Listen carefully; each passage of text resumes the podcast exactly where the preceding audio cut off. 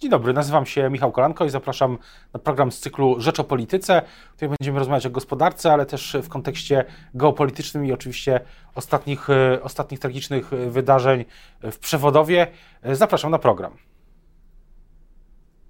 Dzień dobry, Państwa i moim gościem jest dzisiaj Artur Soboń, wiceminister finansów. E, dzień dobry. Dzień dobry. Zacznijmy właśnie może od tego, czy w piątek, kilka dni już po tym, jak wydarzyła się wspomniana wcześniej przeze mnie tragedia, e, wybuch w przewodowie. Czy ma Pan poczucie, że on wpływa w jakiś sposób na e, gospodarkę, przynajmniej na kondycję polskiej gospodarki, na postrzeganie Polski, co najważniejsze być może, jeśli chodzi przez rynki, przez rynki finansowe, czy rynki, innymi słowy, czy rynki finansowe spoglądają na nas teraz inaczej, jako na kraj objęty wojną? Nie, znaczy jest tak, że mm, rzeczywiście to ryzyko E, oceniane przez rynki w związku z sytuacją e, na Ukrainie wzrosło. Natomiast e, ocena Polski i jej perspektyw gospodarczych jest wciąż stabilna i bardzo mm, wysoka. Wszystkie mm, ratingi największych agencji to potwierdzają. Sam incydent, tragiczna sytuacja w przewodowie nie wpłynęła ani na wycenę rentowności mm, polskich obligacji, która utrzymuje się od pewnego czasu na no, dość dobrym i stabilnym e, poziomie i tutaj z pewnym optymizmem patrzymy na e, przyszłość. Także z tego powodu, że nasze e, potrzeby pożyczkowe na ten rok zamknęliśmy już w sierpniu i to, co sprzedajemy w dalszej połowie roku, to jest już rok przyszły. Także na wysokość kursu złotego i inne parametry makroekonomiczne Mm, to, to jest e, sytuacja neutralna. Nie spowodowało to żadnej gwałtownej, negatywnej reakcji ze strony rynków, więc można powiedzieć, że ta sytuacja w przewodowie nie ma wpływu na ocenę rynkową Polski. A czy będzie miała wpływ na to, jak Polska podchodzi do relacji z Unią Europejską? Czy uważa Pan, że ta jednak zaostrzenie sytuacji geopolitycznej, choćby poprzez, y, będzie miało wpływ na to, na przykład jak Polska będzie rozmawiać, rozmawia z Brukselą w sprawie Krajowego Planu Odbudowy? My cały czas jesteśmy w takiej samej sytuacji, tak jak powiedziałem, sytuacji mm, podwyższonego ryzyka, sytuacji, w której mm, wydajemy rekordowe środki choćby na y, bezpieczeństwo Rzeczpospolitej, bo to nie tylko y, te 3% PKB, co już w roku przyszłym oznacza blisko 100 miliardów złotych, ale także dodatkowe środki z funduszu, mm, który pozwala na dodatkową e, mobilizację mm, środków na zakup e, uzbrojenia, zwiększenie liczebności polskich sił zbrojnych i generalnie podnoszenie e, bezpieczeństwa. To są środki rzędu 4,2-4,3% mm, PKB na kolejne lata e, na zbrojenia, więc my jesteśmy w innej sytuacji jako e, Polska. Ponieśliśmy też spore środki, zaangażowaliśmy spore środki na pomoc dla ukraińskich uchodźców. Gotowi jesteśmy zresztą w sytuacji, w której będzie to konieczne pomagać nadal, więc z całą pewnością to wpływa na mm, nasze postrzeganie na świecie i także zdolność do rozmów z Komisją Europejską. Mamy do wyjaśnienia kilka, kilka kwestii. Dziś Dzisiaj to po stronie komisji jest e, protokół ustaleń operacyjnych, tak aby on do nas wrócił zaakceptowany i aby można było domknąć ostatnie kamienie milowe i składać pierwszy wniosek o płatność. A czy jeśli Krajowy Plan Odbudowy zostanie odblokowany, to te cięcia, o których mówi, mówi rząd, y, mówił też premier Morawiecki, będą odwołane w jakimś sensie? Cięcia e, w wydatkach? Nie. Y, taka Ostrożna mm, polityka fiskalna e, w dzisiejszej e, sytuacji budżetowej jest koniecznością mm, i e, czymś, co mm, pozwala też stabilnie planować koszty związane z obsługą tego zadłużenia i no, także inne wydatki, które są znakiem rozpoznawczym naszej polityki, na przykład wydatki wobec rodziny, wydatki, które jak e, przychodziliśmy do władzy, były na jednym z najniższych e, poziomów Unii Europejskiej, dzisiaj są na jednym z najwyższych. A co do chcemy tych, utrzymać oczywiście. Co do tych cięć czy e, zmian, czy, czy realne jest zatrzymanie, wycofanie się z projektu budowy centralnego portu komunikacyjnego? Nie, nie ma takiego planu. To jest nie tylko projekt cywilizacyjny, który podniesie poziom, no, można powiedzieć, konkurencyjności Polski w Europie i rozbudowy infrastruktury, podniesienia jakości Mm, również e, dostępności tej infrastruktury komunikacyjnej dla e, samych, e, samych Polaków, nie tylko dla biznesu, ale po prostu dla Polaków. A dwa, że jest zwyczajną koniecznością. No mamy lotnisko, które jest dzisiaj w mieście i które nie ma żadnych szans na to, aby dalej się rozwijać. No mówię oczywiście o Okęciu. A też jest pytanie, mówi Pan o tych wydatkach społecznych. A czy planowane są jakieś zmiany, na przykład jeśli chodzi o, o, o 500? Z jednej strony E, pytanie na przykład o waloryzację 500 plus w przyszłym, przyszłym roku. Nie, nie ma takich e, planów. 500 e, plus jest programem, na który wydajemy każdego roku około 40 miliardów mm, złotych, który przyniósł swoje efekty w zakresie likwidacji ubóstwa i marginalizacji części mm, rodzin poprzez no, potężny transfer pieniężny, bo gdybyśmy spojrzeli na E, taki klin podatkowy prosty e, pomiędzy na przykład singlem a e, rodziną, ale klin, który uwzględnia nie tylko podatki, nie tylko składki, ale także transfery, czyli według takiej, można powiedzieć, metodologii OECD, kompleksowej metodologii, mm, to widać wyraźnie, jak ten klin dla rodzin się zmniejszył. Krótko mówiąc, jak te zobowiązania E, i transfery no, spowodowały, że pozycja rodzin po roku, w którym wprowadziliśmy mm, program 500, radykalnie się e, poprawiła. Oczywiście e, pewnie mamy niedosyt demograficzny, ale tu też wchodzą w grę inne czynniki. Stąd też rozbudowujemy cały czas ofertę dla rodzin o kolejne programy, takie jak Rodzinny Kapitał Opiekuńczy, jak Maluch Plus, jak inne programy, które powodują, że rodzinom jest dzisiaj w Polsce łatwiej. I raczej w tym kierunku myślimy czyli aby e, tą ofertę dla rodzin poszerzać, a nie e, redefiniować program 500. Czyli ani waloryzacji 500, ani e, wprowadzenia progu dochodowego nie ma się co w przyszłym roku spodziewać. Nie ma takiego planu dzisiaj. Natomiast pytanie jest na przykład, a plan jest na nowe, nowe wydatki społeczne, na przykład 15 emeryturę, to w ogóle wchodzi w grę. Niedawno informowało o tym, e, informowali o tym koledzy, koleżanki dziennikarze. Nie, tutaj również e, nie ma tego typu prac. Nie planujemy e, wprowadzenia mm, kolejnego świadczenia emerytalnego. Za to rzeczywiście potwierdzam, iż e, chcielibyśmy, aby 14 mm, emerytura była gwarantowana ustawowo.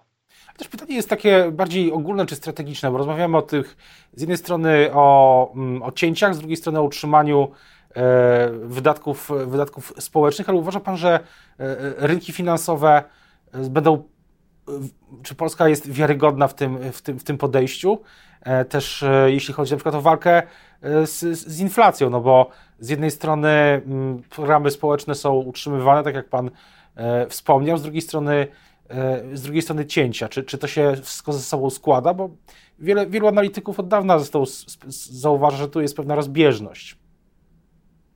No, nikt e, nie jest oczywiście e, dzisiaj pozbawiony prostych narzędzi jak arkusz kalkulacyjny. Wystarczy sobie wpisać e, poszczególne pozycje i wyjdą z jednej strony w budżecie, czy szerzej w całym sektorze, biorąc pod uwagę także fundusze, na przykład Banku Gospodarstwa Krajowego, czy sektor samorządowy, wszystkie E, wydatki publiczne, które państwo ponosi e, i e, wpływy, które państwo uzyskuje. I mm, oczywiście rynki to robią i robią to wszystkie instytucje, które są zainteresowane choćby naszymi papierami skarbowymi.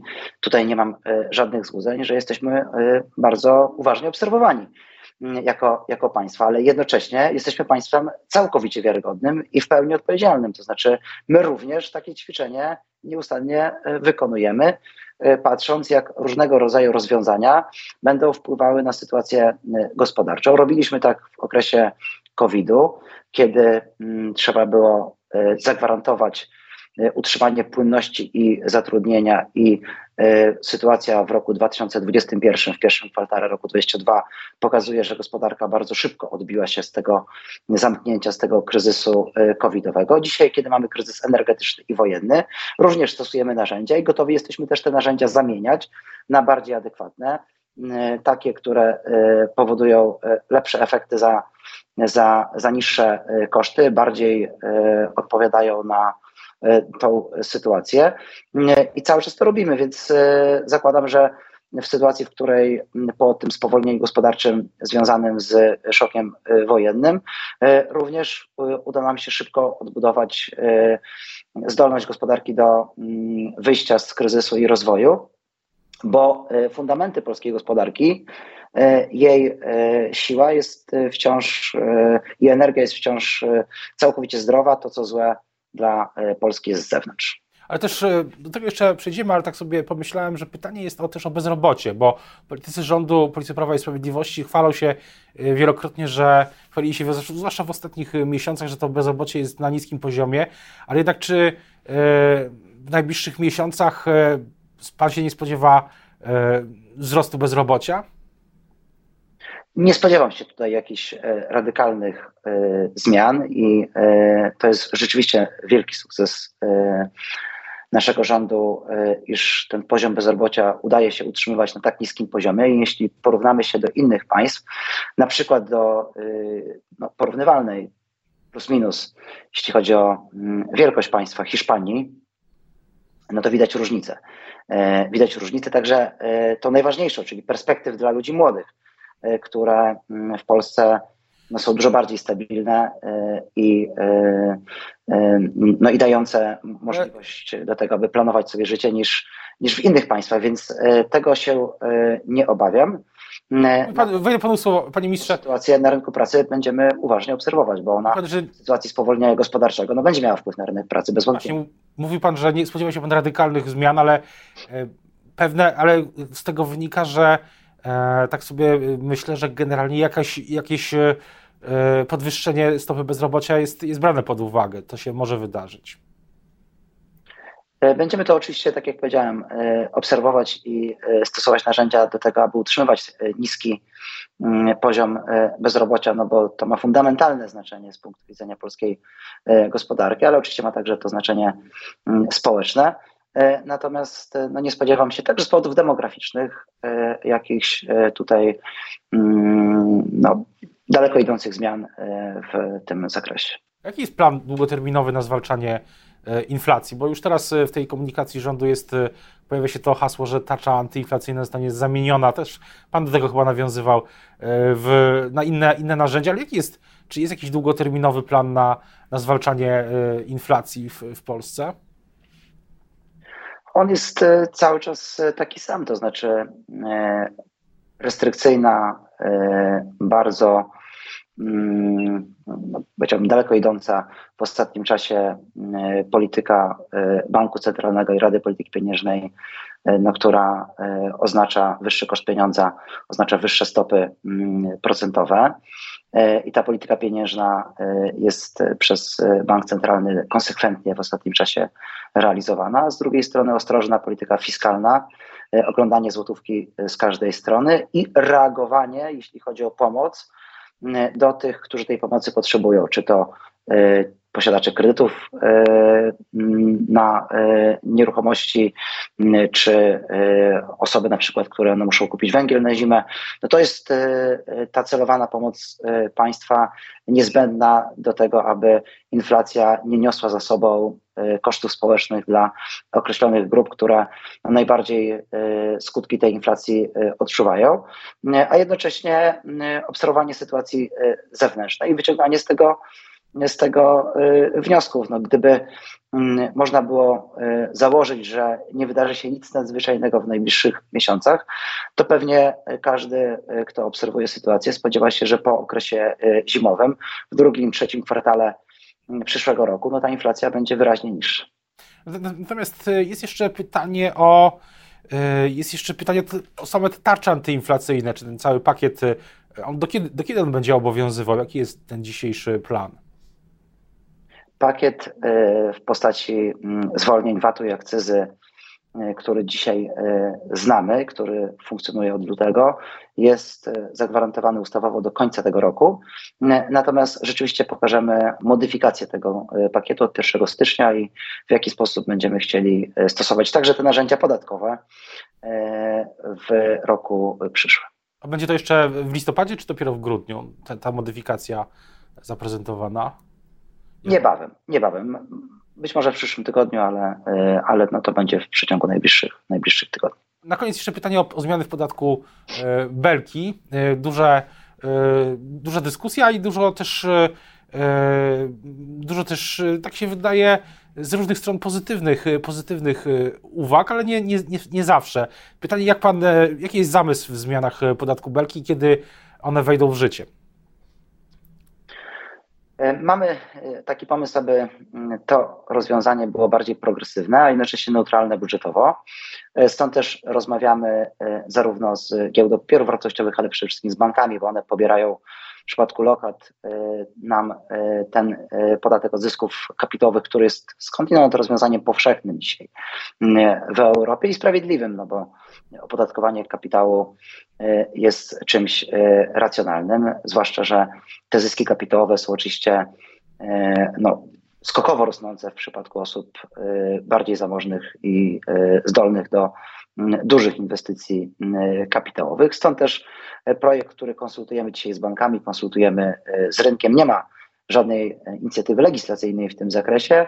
Jest rzetelna, otwarta e, praca i dialog, tak aby wypracować wspólne rozwiązanie. Z drugiej strony, legislacyjnie daliśmy do konsultacji spore zmiany w strategii rozwoju rynku e, kapitałowego, znaczy nie tyle zmiany w samej strategii, co jej wypełnienie w postaci zmian legislacyjnych, które są, jak sądzę, bardzo dobrze odbierane przez rynek, zarówno jeśli chodzi o ETF-y, jak i zielone obligacje, jak i e, instrumenty takie jak czyn de żal, e, likwidacja niektórych obowiązków, licencja bankowa, cały szereg pozytywnych rozwiązań, e, które zaproponowaliśmy. Cały czas jesteśmy w dialogu z rynkiem i szukamy takich rozwiązań, które będą korzystne dla rozwoju rynku kapitałowego w Polsce i zdolności do tego, aby po pierwsze Polacy oszczędzali, po drugie zamieniali te oszczędności w inwestycje, po trzecie, żeby te inwestycje przynosiły Polakom po prostu zyski. A czy te, ten proces, o którym Pan mówi, nie tylko ten oczywiście, to jest też wniosek wyciągnięty z, z tego, jak wyglądała rozmowa o Polskim Ładzie, tej pierwotnej wersji, albo raczej jak nie wyglądała? No nie chcę tego e, porównywać i nie chcę już oceniać e, tego, jak moi poprzednicy konsultowali te rozwiązania legislacyjne E, z rynkiem.